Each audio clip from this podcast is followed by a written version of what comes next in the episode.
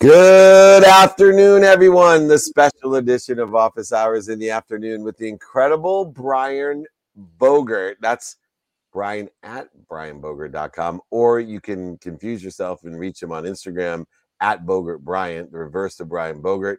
It took me about two years to figure this out, but I'm here and I got it down pat.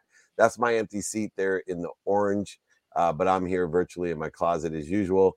But we are super excited to have the double R here, our good friend Rob Richardson. Welcome to Office Hours. How you doing, Dave? Good to be here. Oh man, we are so excited. Not only do you have the coolest green screen, uh, indicative of being the founder and CEO of Disruption Now Media, Disrupt Art. So I was expecting something above uh, the caliber of Brian and I in the background, and you have outdone yourself. But you know, there's so much around Web three, and you know, let me just give you a little bit of background.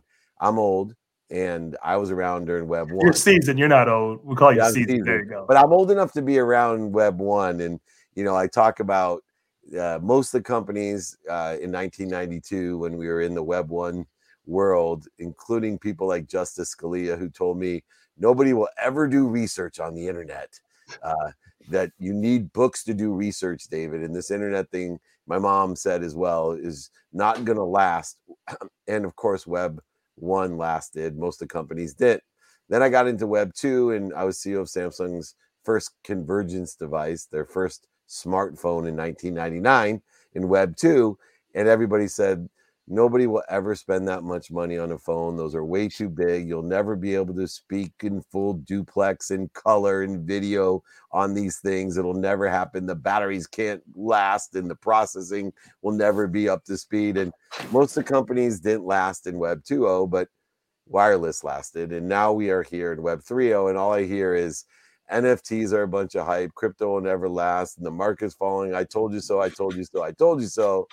But what I like about what you're doing uh, with Disrupt Art is that you realize that Web3 is here to stay and that the companies utilizing the capabilities of Web3 are going to last. And you're dealing in the future of brands and entertainment, which we know uh, will always last as well. It's just a different platform. Uh, how do you see blockchain? How do you see Web3 applying to the future of what's critical in my business? And for now media as well, brands and entertainment, and the reconciliation of those two in art, music, and film. Yeah, well, first of all, that's a really great setup because what you talked about in terms of the history of Web three, I guess I'm old too because I'm old enough to be have gone through all three of those phases too, right? so I've been through that too. So that's why I would say season. I'm gonna go with season. Yeah. Uh, but uh, you know, I, if you think about human nature in terms of how folks view those innovations. So I think it was Paul Krugman is a was a Nobel uh, Prize winning economist. I'm gonna I'm gonna mess up his quote, but this is the essence of what he said. He said basically that the internet. He said something similar to what your mother and uh, Justice Scalia said, right?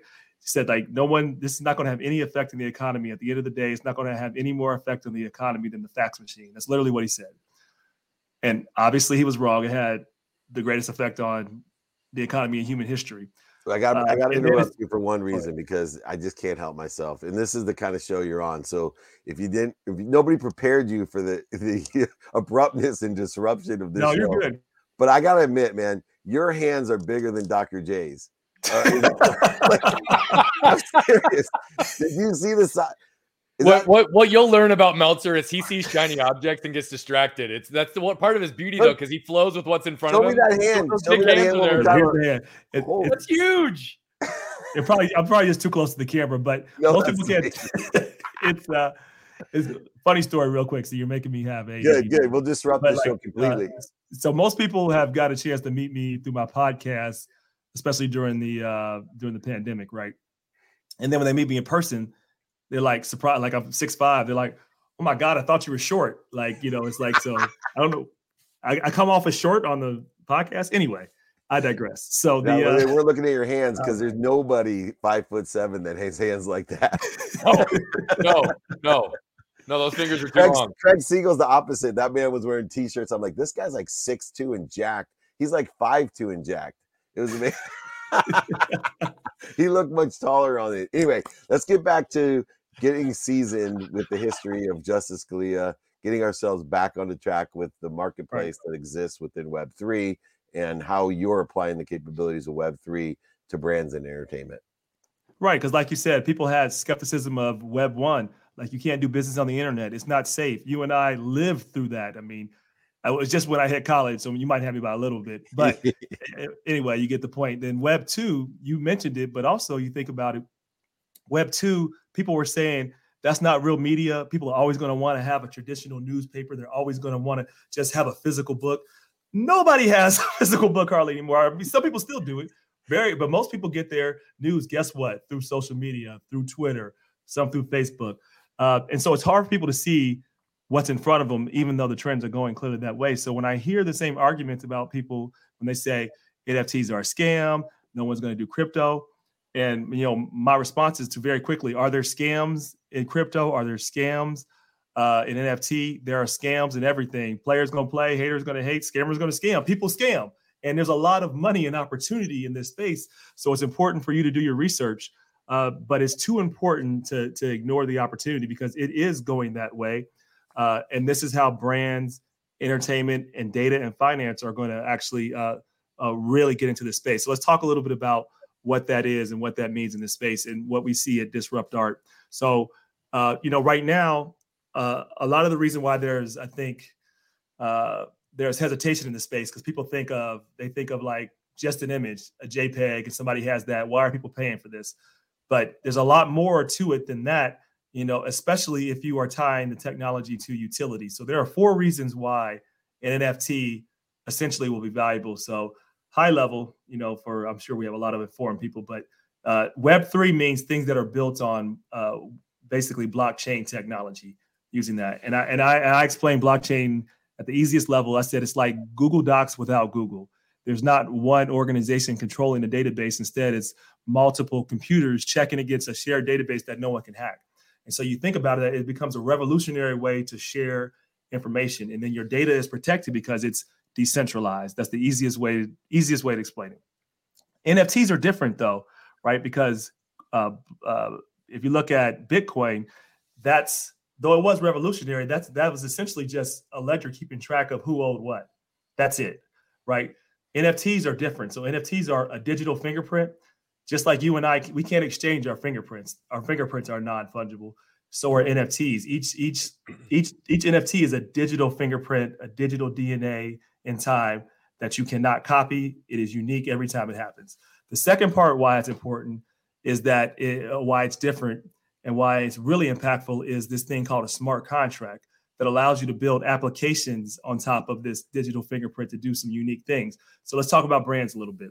So if um, I'll, I'll, start with sports, I believe the Super Bowl had a uh, their their ticket. I'm a I'm from Cincinnati. I'm a Cincinnati Bengals fan, so I, I love to talk about. It. Even though we didn't win, for us, you got to see us going to the Super Bowl was our day of Super Bowl. So so like anyway, I love your I feel Cardinals. I'm a Cardinals fan. Same way over here. All right, there you go. There you go. So they created an NFT out of the ticket. Why would they do that? Well, pretty simple, right? Uh, go back to what I said. The NFT is a digital fingerprint. So now that can be your ticket, your unique identifier. But then, second, let's say you're a scalper, which a lot of people are scalpers that pay for tickets, and you go back and you resell it. They get a that they can build in this application. I talk about the smart contract where they get 10% or whatever each time you do that. So now that's changing their business model in a way that they can get even more revenue. And but so that's one easy example. But for brands, let's say you want to do you want to create some type of brand loyalty. You want to make it very easy to have utility. There are four reasons. Again, I, I didn't get to those reasons why NFTs are valuable very quickly. Um, ownership history. If Michael Jordan owns one of our NFTs, it becomes more valuable because it's Michael Jordan, LeBron James. Pick your person who you like. Pick your goat. I'm not going to have that debate here, but that's one example. All right. Uh, two, uh, it's rare is so it's something that's rare in some way. If you have, you know, maybe you only have two of these, there's only two of them in the world. They're rare. That makes them valuable. Number three is the first of its kind. So when you do an NFT that's the first of its kind, that can be valuable. But the, but the fourth way and the most common way, and what we focused our technology on, is utility, making sure the NFT is connected to real world value. So let me give some clear examples.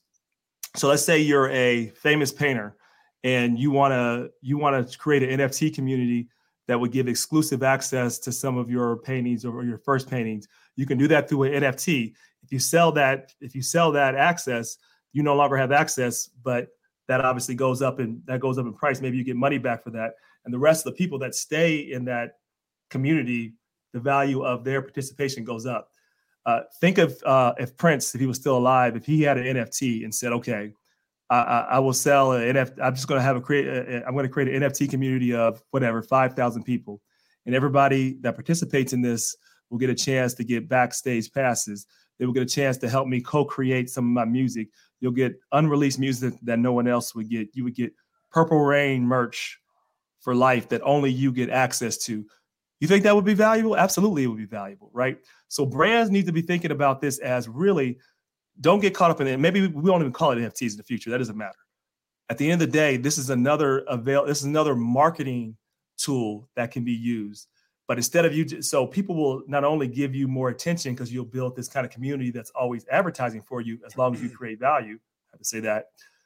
It will also create you money. like it's an investment uh, done right. All of them won't go this way, but done right, uh, it will create you more money and also help your marketing. So it's another marketing tool, and it's a way that you can constantly engage with your collectors, your fans, and really they can be a part of the brand. They become almost, even though they don't have equity, they kind of have community capital in helping your uh, helping your brand build. So you need to be intentional about the community that you're curating, uh, what you're going to, what's your roadmap for how you're going to continually add value. Like that's really the secret behind what the Bored Ape Yacht Club did. They were kind of the first to figure out ways to create utility. They did it several ways. One through just they knew people want to get together and get on a damn boat and call themselves apes. So they so people like that, right? It's fun. And only if you're a part of this community can you do that. Two, they also they also found a way to say everybody every apes uh, you can have some IP commercial rights and you can leverage it for commercials or whatever else. So think about how we can do this with music. You can have a you can have a random 10,000 collection with different stems and then you can then sell then you can give rights to, to each one of your holders to actually go out there and leverage that too so we're just seeing the beginnings of these are just some quick examples but we're going to see a lot of innovation for brands in this space and there is no downside to brands getting involved think about think about how cheap it was to buy a social media ad eight years ago and and the and the brands that got that that didn't didn't shy away from buying the facebook ads from buying the google ads they went way ahead of everybody else and now, when everybody else caught up, it costs so much money uh, and it's a lot harder. So now is the time for brands to take advantage. And at Disrupt.art, we we provide the technology and make it very easy to actually use uh, to use NFTs for utilities. I love it, Rob. I must be highly impressionable today because uh, Meltzer definitely disrupted my focus. Because now every time I look at you, I'm hearing all your brilliance, I'm absorbing it, I'm receiving it, but your giant hand is like all over the screen, and it makes me want to reach out and just give you a high five so that we could just be on the same page. Um, but anyway, uh, I really like everything that you just shared. I'm I'm curious. I mean, you are a disruptor to begin with. I mean, I whether it's your work with uh, the University of Cincinnati's board of trustees, like where you guys are constantly focusing on um, innovation and hubs of technology, whether it's what you're doing with Disrupt Now Media, with everything you're doing with events, interaction, podcasts, and how you're disrupting conversations to focus on impact. Now to what you're doing today. I'm curious, what sparked and motivated the disruptive pattern and drive in your life? And other than this, where are you applying that right now? So my mission has been the same throughout my entire life. So to make a long story bearable, uh, I was diagnosed with ADHD early on, which is really a learning difference. It's not a learning disability, but you know, teachers. I had teachers that uh, that weren't very culturally competent and weren't very uh, just didn't know how to teach to, to to to to students that didn't necessarily absorb a book and just sit there for eight hours. Anyway, I, the light bulb went out towards the end of the eighth grade. I had a conversation with my eighth grade teacher that I never forget. Told her all my dreams and aspirations, and she essentially told me I was going to fail, so there's no point in even aiming that high. Uh, you know, thankfully, my mother had a much better conversation and said, "Look, Rob, you never have to be defined by anyone's low or narrow expectations of you. You define yourself for yourself by yourself." So uh, I know that story turns out differently for a lot of other uh, kids. And my goal in life is to disrupt uh, like these common narratives and constructs that people find in front of them and empower people. So whether whether it be through education or whether it be through innovation, uh, that's always been, been, my mission. And, and now I'm focused definitely on innovation because I believe Web3 is going to provide so many opportunities. And I want as many communities as possible to be involved in this and to understand the opportunity. And so I'm going to keep preaching preaching the gospel because I believe it's going to it's going to provide a lot of opportunities for people that are willing to listen. And we're willing to listen, and we will have you back on other shows as well, Rob. Uh, one of the democratizations of Web three and blockchain is that we take away the old boy network. Yep. We take away the middle aged white man network, which is fine, by the way, with Brian and I, uh, because when we all are reset to a different platform, everybody has the same experience, connection, situational knowledge, and relationships that can be utilized within the context, uh, regardless of the religious context, your sexual preference, or the color of your skin, all the things that I've worked in my career, as you have, uh, from Jackie Robinson to the Clemente family to Warren Moon, all these great things that I've been blessed to be a part of to help people identify with you know their potential as your mom stated to you not necessarily what other people are limiting ourselves with what was missing what we don't have or any separate thoughts. So uh, there's a lot more to what you do than just a disruptor of media uh, with podcasts and art and all those things. Let's disrupt the old school the old way and create an equity and inclusion uh, where people are truly judged by the content of their skills, their knowledge, desire, and their character, uh, like some of our great leaders have suggested in the past. So I'm on board with you. Keep on preaching, my friend. Visit Rob at disrupt.art. Uh, just if you want to get a peek into the future, I promise you, if you're a brand, if you're involved in entertainment in any way, this is where you want to be. Thanks, Rob, for joining us. Thank you so much for your time. High Thank five. You, Rob. There you go. High five. I knew you'd like that, B. He's amazing. All right. Talk about success, man. This next guest, Nick Mowbray, uh, founder and CEO of Zuru Toys, Zuru Edge, and Zuru Tech. Uh, this is about an overnight success. It takes, I always say, about 17 and a half years to be an overnight success. These guys went from $20,000 to 1.4 billion, 8,000 staff members, 27 offices around the world uh, making 20, 121 countries uh, available in every big retailer as well. Nick, uh, congratulations on your overnight success. Thanks, David. You're, you're a, a, great out, uh, icon and example of why we were consistent and persistent in the pursuit. I always like when I see someone with the great success that you are having with Zuru to really talk about that journey uh, because there's only one thing I see in the entrepreneurs like you, and it's a desire that you must be what you can be, uh, but you have to have infinite patience and belief.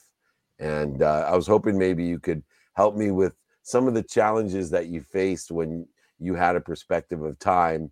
Was there ever a moment in this journey from 20,000 to 1.4 billion to 8,000 staff members, et cetera, et cetera, et cetera, over what 19 years now? Were there ever moments where you said, "Oh, this ain't gonna happen"? Yeah, hi, hi, David. Hi, Brian. Yeah, lots of those moments. Um, I, I, always say you you you kind of overestimate what you can do in the in the short term, and and you um, sort of underestimate what you can do in that in that long term period. So I guess those first seven or eight years we were living on. People think it's a cliche, but literally one or two dollars a day living in China.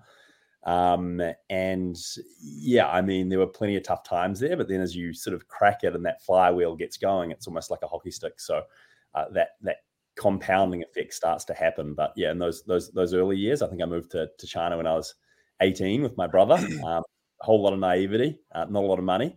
And uh, we just had to scrap and, and grind every day and, and, and kind of learn how to win. Um, and, and that was the process we went through. And we always had a sort of mindset around if we continue to improve, and we continued to fight every day, that that eventually we'd get there. And and I, I think that kind of set us up um, for, for, for, where we got to today.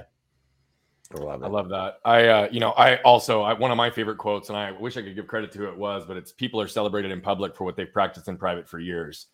You know, so through the theme of everything that we've just talked about, it's really about the daily, consistent activities that drive towards those success and how those compound over time what I love is, is in this whole theme of disruption, right? Uh, we were just talking to a disruptor right before, and that's something that Zuru has really done a long time is disrupting stale consumer goods categories and building new generation brands to better serve modern consumers. This is something you guys have done very, very well.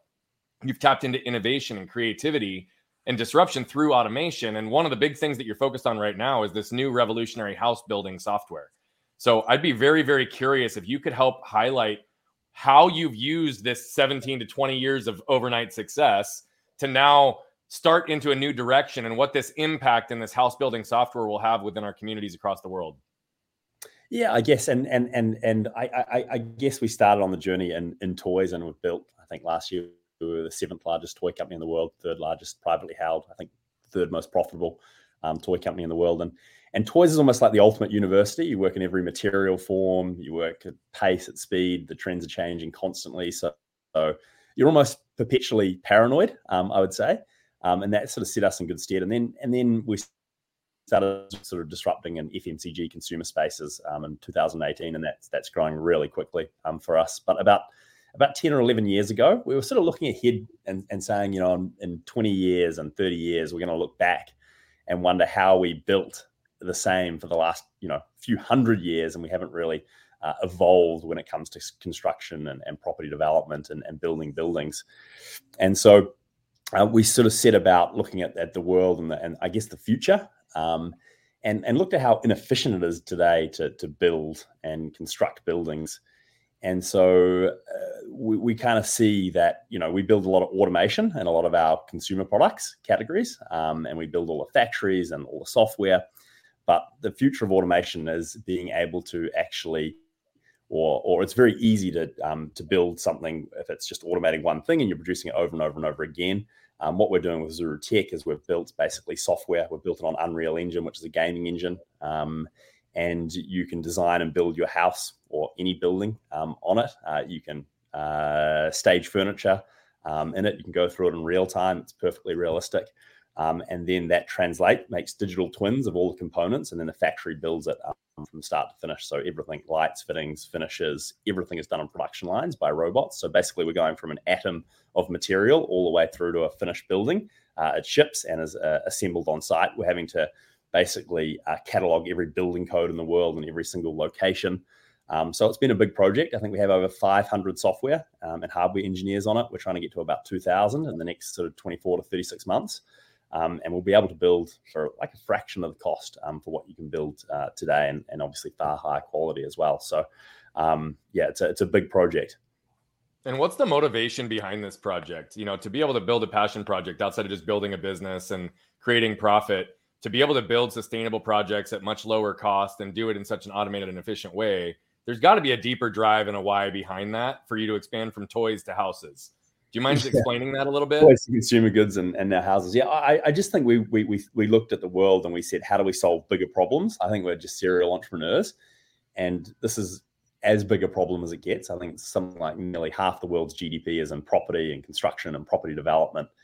And the fact that it's been done the same forever, and it's just a big problem the world needs to solve. It's incredible when you look at a building, it's only a few materials and it's a whole lot of air, um, but the cost of it um, is, is out of control. So, um, how do we completely upend that process from start to finish? And we're filing about, uh, we haven't, because we want to get as close to launch as possible before we file all our IP but I think we're filing over 1,300 patent claims, just to put oh. in perspective in terms of how much we've innovated. So there are 16 modules, everything from the wall module to the window module to the tile module, um, all the way through to the rebar module, and every single part of that is completely automated and um, and and we've innovated from scratch. So you can imagine our, our tile module for doing walls and finishes. You can scan in wood, and it prints the wood onto ceramic tile or marble or stone or any type of finish, and it prints it on the ceramic tile. So our tile team is is world leading um, alone.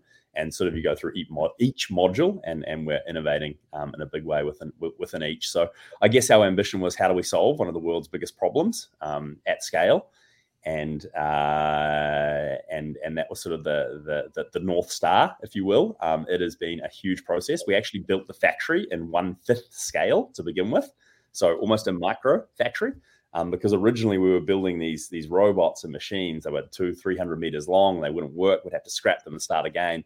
So to make the software all integrate with the factory, we had to we, we decided to build it at a, at a one fifth scale, um, and now we've scaled up. We've built one full size production line, which is think the factory is about three point six hectares um, in size. And once that is working perfectly, hopefully within the year, uh, then actually scaling the production is, is lots easier. It's like Elon Musk always says, like the the the product is the factory. Um, uh, and so actually scaling production is the easy part. The hard part is actually uh, cracking it um, and, and the whole mm. process to begin with. Wow. I always say, you know, it, it's amazing how big people can think and dream. And I, I sit here looking at my friend with the infinity sign and no limits. And I think about an 18 year old, I assume going with his older brother to China to figure out building a toy company and the vision that you both shared. How, how much older is your brother than you, Matt?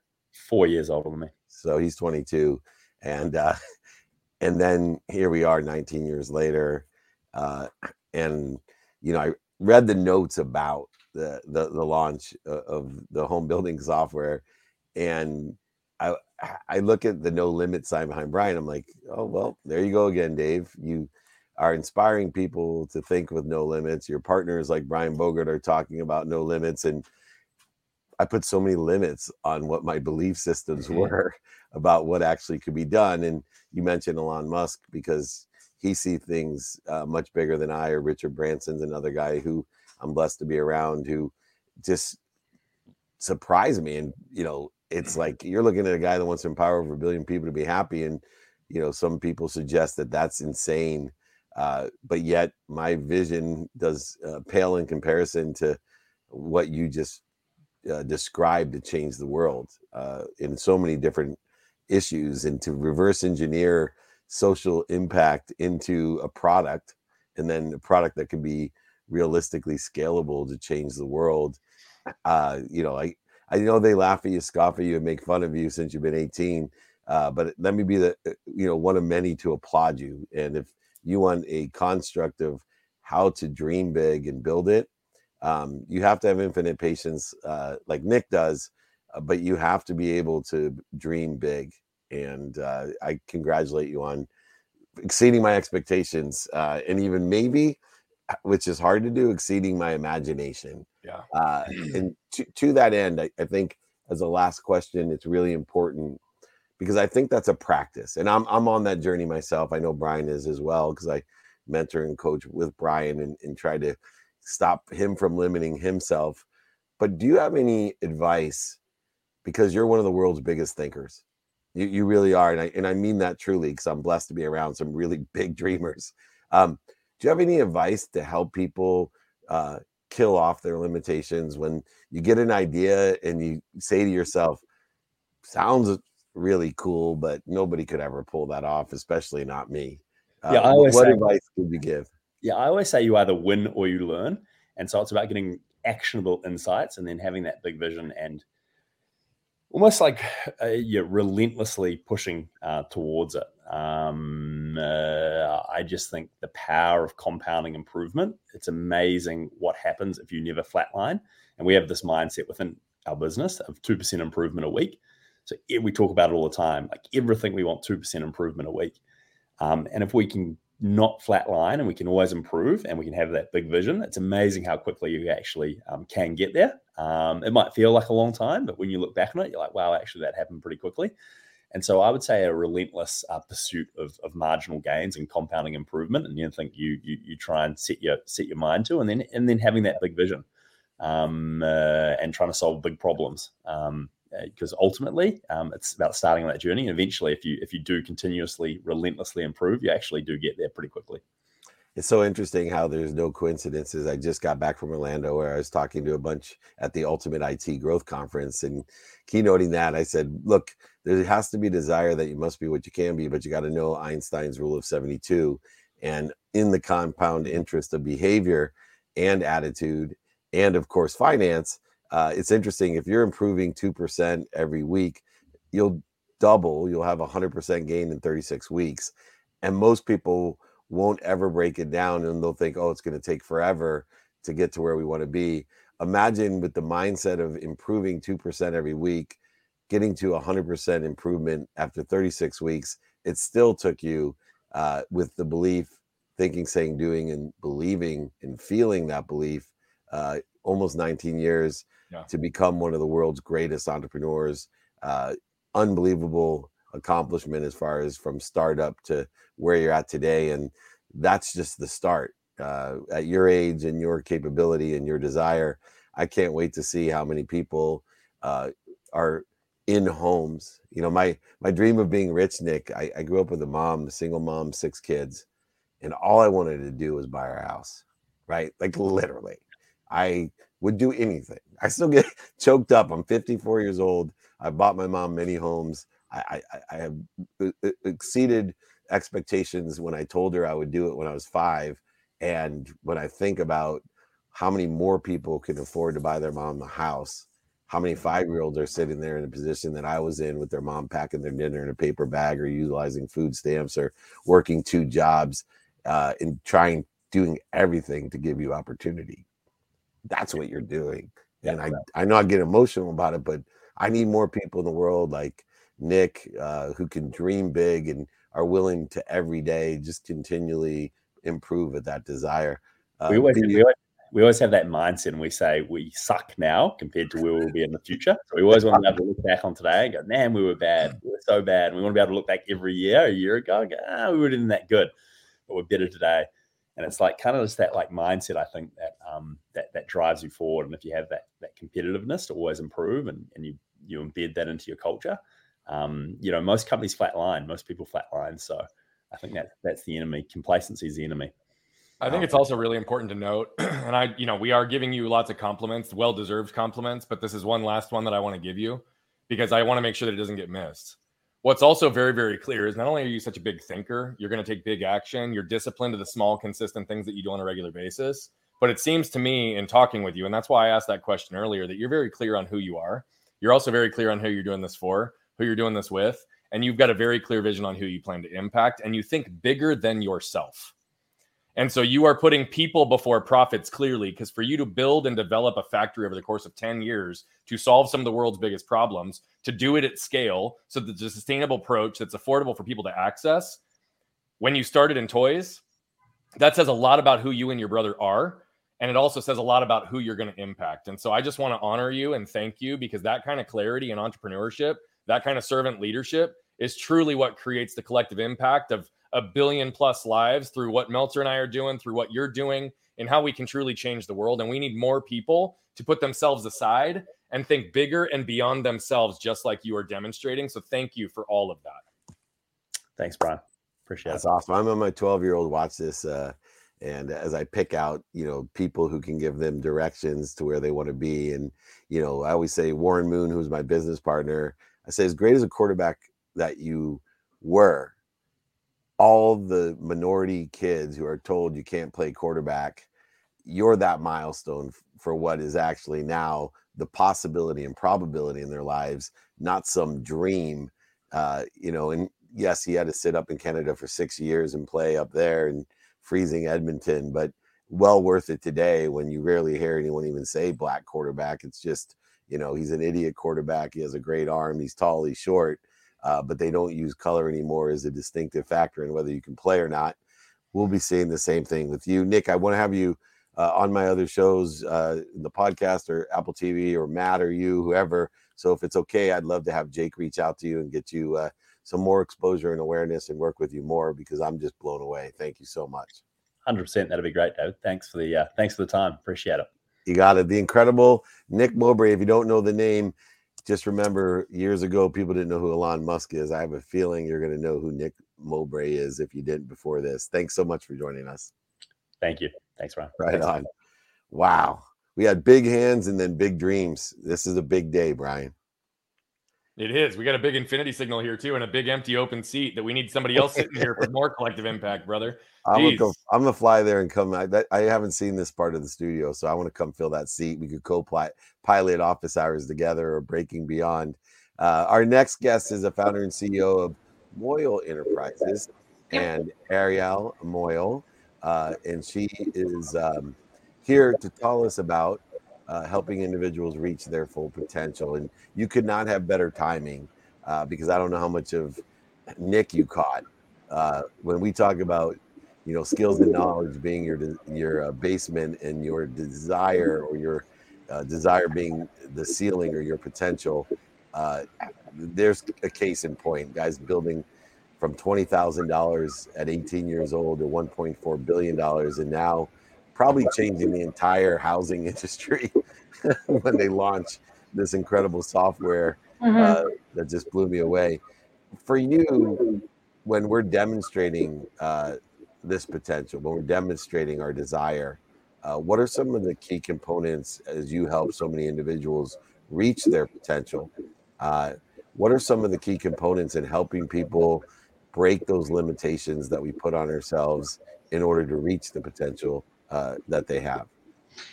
You know, I think it's it's a couple things. So one, I always start with what that client is motivated by because not everybody's motivated by the same thing.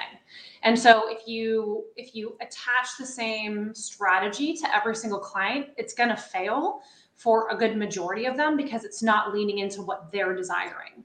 So ultimately, when we're talking about potential, it really starts with that client. And I think trust as well, because those vulnerabilities about someone explaining to you where they want to grow or the aspects in their lives that they want to improve upon that that requires trust within you to kind of develop that and to make sure that you come with a no judgment to that conversation so um, for me, I mean, the majority of my clients have been males in male dominated sports. And so I think as a female, it's actually lended me an affordability to be a little bit easier to talk to, maybe compared to agents who are males where you got a little bit of that macho going on. So, you know, ultimately, I think that everybody's got strengths and weaknesses, and you really have to play to your strengths and you have to understand that you need to have people in your corner that kind of fulfill and fill up those weaknesses. And I think that gives a well rounded approach to you just ultimately reaching your potential.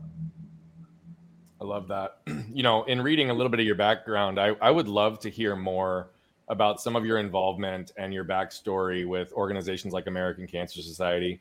Just just to tell, let you know, I was involved with them for a very long time as a volunteer. Okay. I led the Southwest region uh, from a volunteer perspective for a number of years. And so that's an organization close and near and dear to my heart. But I know that you also have a lot of lessons learned around trust and female empowerment and some of the pivots that you made during COVID. And so I'd really like to hear about some of those things that have shaped who you are up until this point and how that's kind of fueling the growth and direction for Moyal Enterprises and what that's going to look like in the future. So, my biggest shape is the fact that I was a former athlete that had an injury that ended my career. And to this day, I'm still I just had to have, you know, double ankle reconstructive surgery almost three years ago. So I remember when that loss of identity happened, it's a really tough thing to deal with.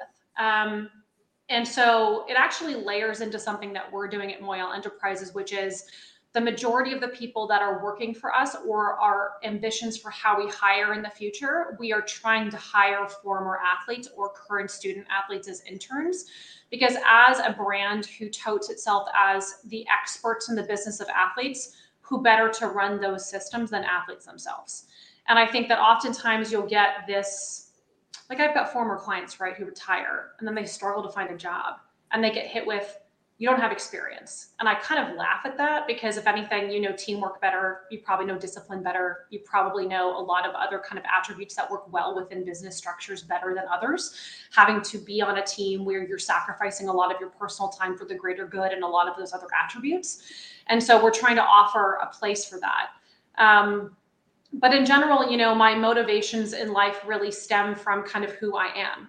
I've I'm an Aries. I'm a fire sign. Like I like to disrupt things. It's it's part of my nature. Um, people often tell me I should have been a lawyer. I, I wouldn't say uh, I wouldn't deny the fact that I I would I like a rebuttal and an argument sometimes, and all of that I think lends itself to this beauty about I'm really good at negotiating. I actually tend to get players more money than expected on deals. I tend to really fight fervently in contracts, and that's really the kind of person I am at the at my core but I'm also an oldest child of four siblings total. So I'm a leader. I've been the person that kind of has to problem solve. And I think all those elements have really done me well for being an athlete and then how it helped me transition that athletic career that that had to stop short into a um, professional career working with athletes one-on-one and you've been blessed to work with uh, some of my closest friends, and uh, blessed that those people had worked with me in, in my first entree into sports agency at Leigh Steinberg and uh, Bruce and Ryan Tollner. Uh, Bruce especially uh, is like a brother to me, and you really helped out Rep One specifically with NIL and building that division, mm-hmm. basketball and baseball as the vice president there, and you know you understand this male dominated uh, I- industry, and I know uh, those two gentlemen very well that they are here to elevate others to elevate themselves. What were some of the things that you did learn in a positive way uh, from working for one of the best sports agencies in the world at Rep One and two of the best agents that I know uh, because they are truly good people, um, which may or may not uh, be indicative of, of the space, but they truly are. What were some of the things that you took away from working with uh, people like Bruce and Ryan at Rep One that you built and took with you uh, to your new company? Some of the different values that they may have had, or, or just character things that you uh, witnessed and learned from uh, those two, two great agents? Yeah, Bruce and Ryan are very kind. I don't think I've ever seen Bruce not smile. Um, he was always smiling. I mean, I think you know exactly what I'm talking about. He always had a great demeanor, and Ryan's great too. I mean, Ryan would always, anytime I had a question to ask. I think this is maybe an answer to your question. Anytime I had a question to ask on the NFL side, because I my bread and butter is basketball. That's where uh, most of my career is. Before Rep One, I worked for the legendary Bill Duffy. Him and I were actually talking today, and I came to VP the baseball side of Rep One, and then I eventually created their basketball division, and then created uh, co-created their NIL vision. But as much as I understand parts of the NFL, there's a lot I didn't. And anytime I asked Ryan to explain something to me, he took the time to explain it. And Ryan's very busy. So is Bruce. I mean, they've got. I, I, am going to say the statistic because I'm not sure what's happened in the last six months, but at, at the time that I left, I think Rep One had three of the top five contracts on the NFL. That's a lot of money. That's millions. They're the o- only firm ever to represent the first and second pick Mm-hmm. And, and, at Leigh Steinberg, we dreamed, We always said you can never have the first and second pick, let alone if they're both quarterbacks, because how would one quarterback actually trust you enough to think that you're negotiating for them? Because everybody wants to be number one, and these guys are so honest and kind. They actually represented mm-hmm. Goff and Wentz at the same time, and they went number one and number two, which I still think the eight first picks in the draft that Leigh Steinberg had, and that one and two maybe the most indicative, legendary uh, interpersonal skill that you might not see again in the future. Yeah. And and you know, part of my leadership style is very similar to kind of how Bruce and Ryan would be with me. Like I tell the people that work for me, either at Rep One or jobs previously or at my, you know, company that I created now, I don't have all the answers. And especially as I get older, for when it comes to marketing and digital and creative and content, the younger kids look, my generation created social media, but the younger generation is revolutionizing it. And if I don't pay attention to the things that they have to share with me, I'm losing ultimately, and our company is losing. And so there have been plenty of times where within the relationship with the Tollners or people at Rep One, I, you know, I was the only woman of decision making power. It's an uncomfortable place to be sometimes for a lot of people, but I had no problem saying my piece when I thought that something needed to be considered in a different light. And your right leadership structure should listen to that instead of punishing you for it. Because again, not all of us know everything. And I think that was one of my favorite things is actually just sitting in Ryan's office and asking him questions and just trying to learn the internal structure of the NFL better than I did. And I really appreciated that he always was welcome and willing to nurture that curiosity and to teach me what I didn't know. And again, Bruce was always the perpetual cheerleader with a smile on his face. I, I love Bruce. So Arielle, one more question. I I, yeah. I love the way you articulate stuff, and you have been working with obviously these industry giants, and uh, and what mm-hmm. you proclaimed, and everybody knows is a male-dominated industry. You are rising. You're establishing your own. You're very pro female empowerment. So I'm mm-hmm. curious. Two things. One, what is the legacy and mark you want to leave in this space?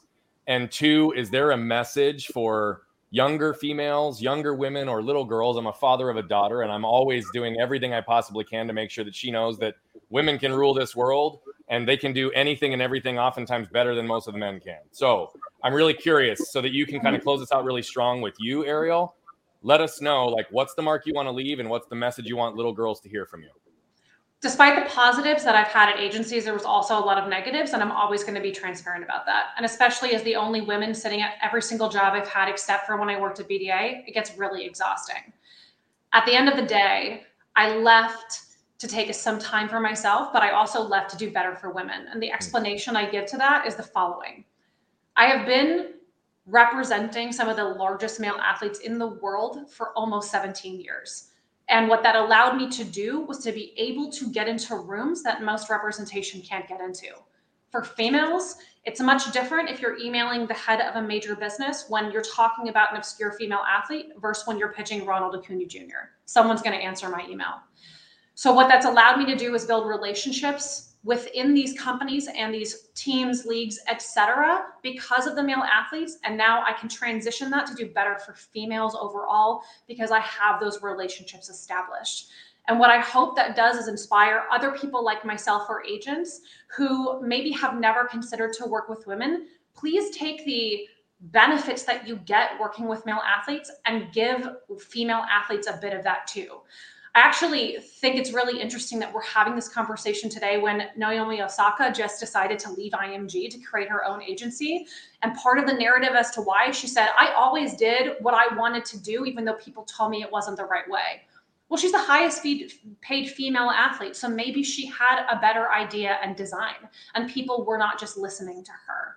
So at Moyal Enterprises, we're trying really hard to, we have male clients and we have male, you know, athletes, but we're trying really hard to take a more aggressive approach to female athletes and female backed businesses and do better for them than what representation has allowed in the past. And that's really my goal in terms of your daughter and any woman who is trying to enter this field, I think my biggest advice for you is to find a female mentor. Um, I didn't find one until I was 29, and that was Nancy Lieberman. And it and I was working in sports since I was 18.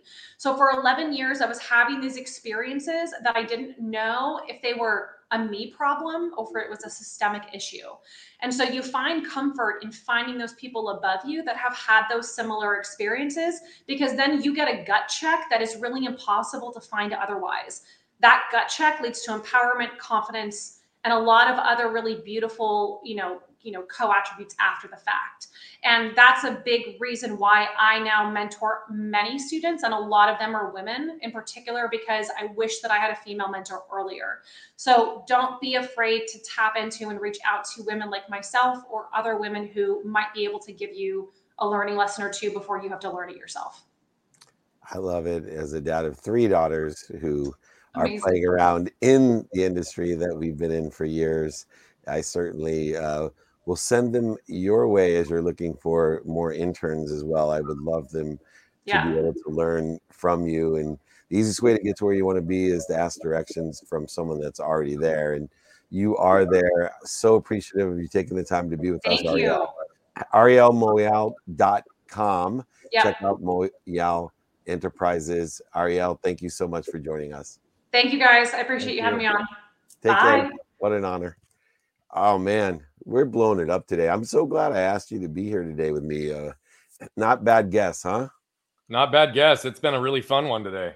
Oh, we'll yeah, finish. Poor, really poor, poor Mike Diamond with what he's dealing with, but uh, but I, I am I'm, I'm happy to be Mike, here. Mike, who? You know, yeah, exactly. it's, like, it's, like, Wally Pipp when Wally Pipp uh, went out sick.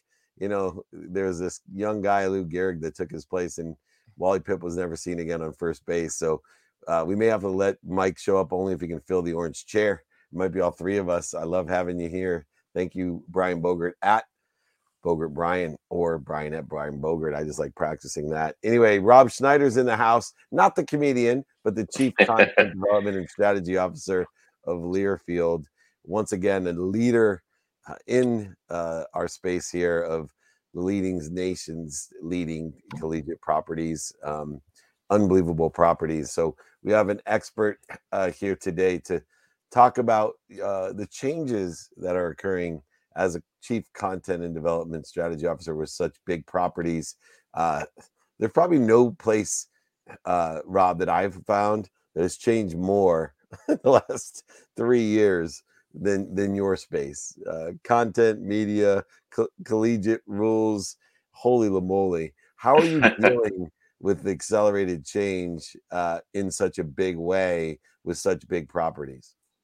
Oh wow! Uh, I, and well, first of all, thank you so much for having me here, David. Brian, great to see you. Um, yeah, I, you know, I I had the privilege of, uh, you know, ten years ago, before even being involved in sports and and being at the forefront of digital marketing and a lot of what happened with programmatic advertising, and I thought that was a disruptor in in the world, and, and you know what we've seen in college over the last uh, three four years with the with the pandemic, with uh, NIL, name, image, and likeness, with uh, new types of content uh, like NFTs, uh, with sports wagering. Uh, the list goes on E-sports. and on and on. e- esports and in college has really been at the nexus of so many of those things. And you know, I think all all of the the changes that we're seeing, um, I don't think anyone is surprised by them uh, in general that they're happening. I think the fact that they're happening as quickly as they are and all at the same time has uh, has just led to you know um, a lot of uncertainty. But you know that that's why Learfield, uh, you know, is the company that it is, because we're we're able to to to create some uh, some simplicity and uh, and a path forward in, in a pretty complex environment. Because certainly college was already complex before any of those other things just uh, descended upon us. So you know, trying to be a good partner, trying to be a consultative partner, uh, and trying to you know lean in and, and, and really see what's happening out in the marketplace and and, and putting the, the college spin on it because college is obviously a pretty unique environment. Yeah. First, I also want to say uh, thank you for your service. I know that you served in the 82nd Airborne Division for the U.S. Army, and so I, I don't. I want to make sure that we acknowledge that. That's never something that I take lightly because our freedoms, our ability to live the way that we do with no limits in so many situations is because of individuals and families that have served. So I had to start by saying that. Um, second, Appreciate I mean, that. you have you have a really decorated past. You've done a lot of incredible things. I mean, you've been uh, a- acknowledged for a lot of your work in sports, and you are looked at as a lead strategist in areas around growth, development, sports, media, entertainment, and you speak at many, many conferences. And so I'm always really interested to hear how people view strategy around growth and development. So if you had one or two nuggets that you believe are some of the core foundational strategies that will develop in growth and development independent of industry or people, what might those be? Yeah, I mean, I, I think the biggest thing actually is the sort of your last point there is independent of industry or, or category. It, it, you know, the the best lessons learned are not necessarily learned when you're just looking within your own four walls. You, you got to be curious. You got to get out there. You never know where inspiration can come from. You know, in so many businesses, at the end of the day, it's all about the consumer, the client, the fan, um, and you know what's happening in the in terms of moving the needle for that end consumer, that end fan, um, can uh, come out of so many different places. And you know, I think sports has been very fortunate, very privileged that its foundational product is so strong. I mean, there's you know nothing that people are more passionate about than uh, than sports, and in particular college sports. So, you know, when, when I go through the airport, I don't see people wearing Facebook or TikTok shirts. You know, they're wearing the shirts of the schools that that they represent. But that that's also a double edged sword because because it has been such a good product that it hasn't had to evolve as quickly as the newspaper industry or or a consumer packaged good company that's trying to convince people that one brand of soap is different than a, uh, another one. Um, and so I think a lot of the lessons that those other industries had to learn a decade ago are very relevant for the sports world, but haven't been lessons that they've had to learn until mm-hmm. now, until all these things are converging around different consumer behaviors. You know, certainly the pandemic has accelerated a lot of that.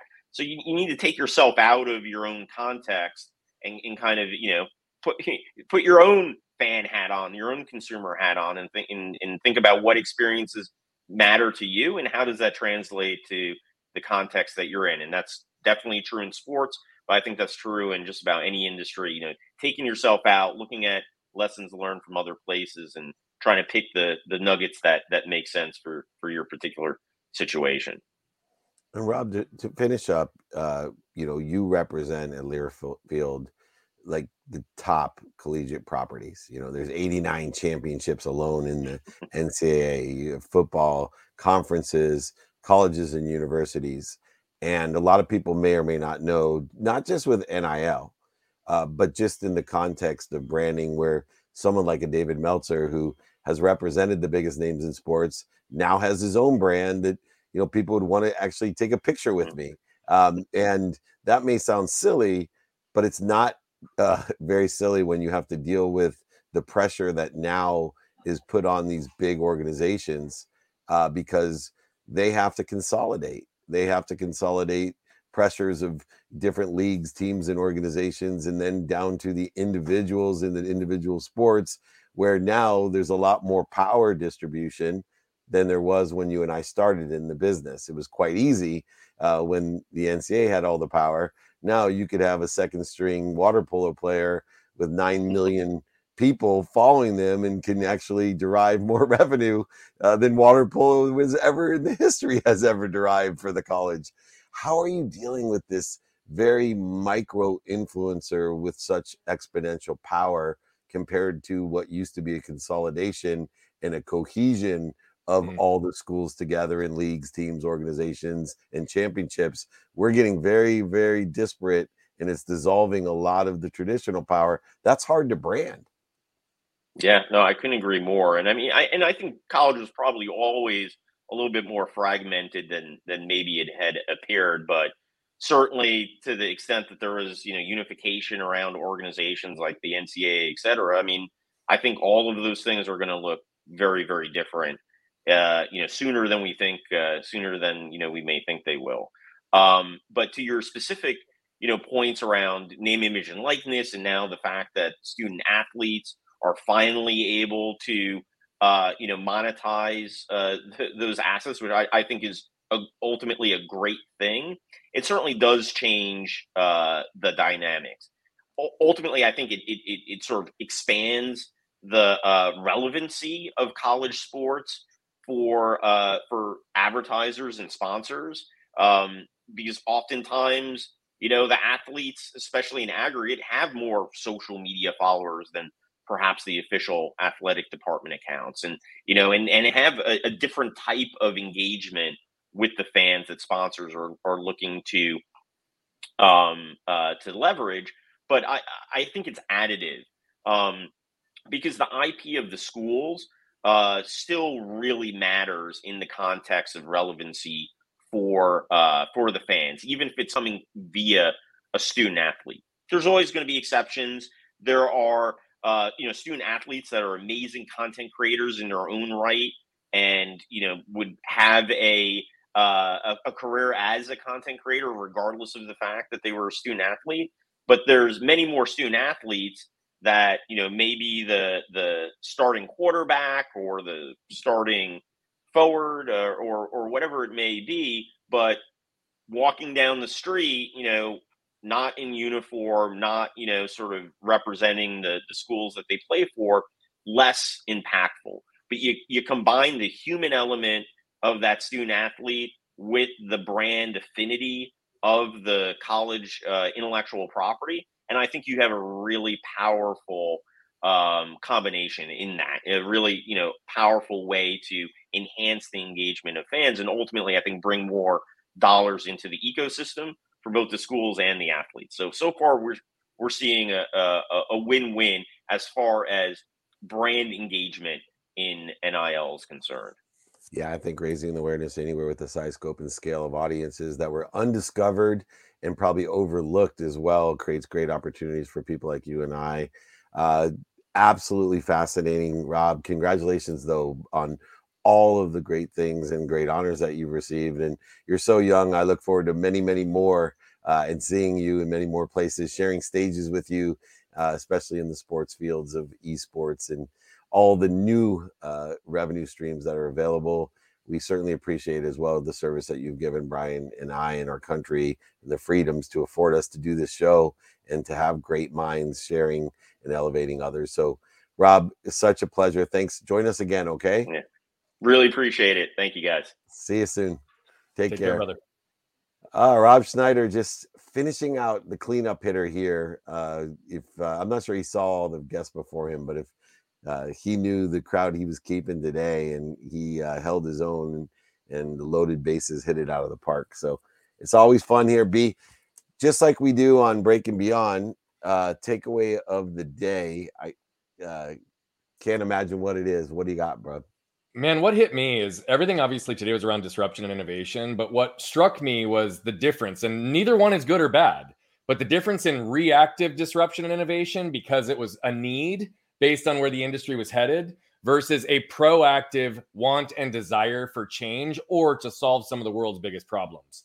I think that the energetic connection to disruption and change materially changes based on if it's a reactive or a proactive approach. Neither one is bad. Both are necessary. Both create incremental, consistent, and profound change. But it was really interesting to me to see that dichotomy play out today because I think that every one of them was a disruptor or an innovator, some by need, some by situation that then took initiative to be proactive. And that I just thought was a really clear takeaway for today. Well, I thought you brought the takeaway for the day um, beyond the size, scope, and scale of Rob Richardson's hands. Um, I thought the biggest takeaway uh, was the only thing that should die in our lifetime is our limitations. And, you know, Rob Richardson was given a ton of limitations, and yet here he's disrupting uh, media itself and creating great change.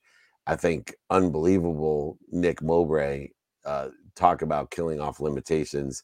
Twenty thousand dollars to one for one point four billion dollars, third largest toy company in the world, and now you know changing the face of housing.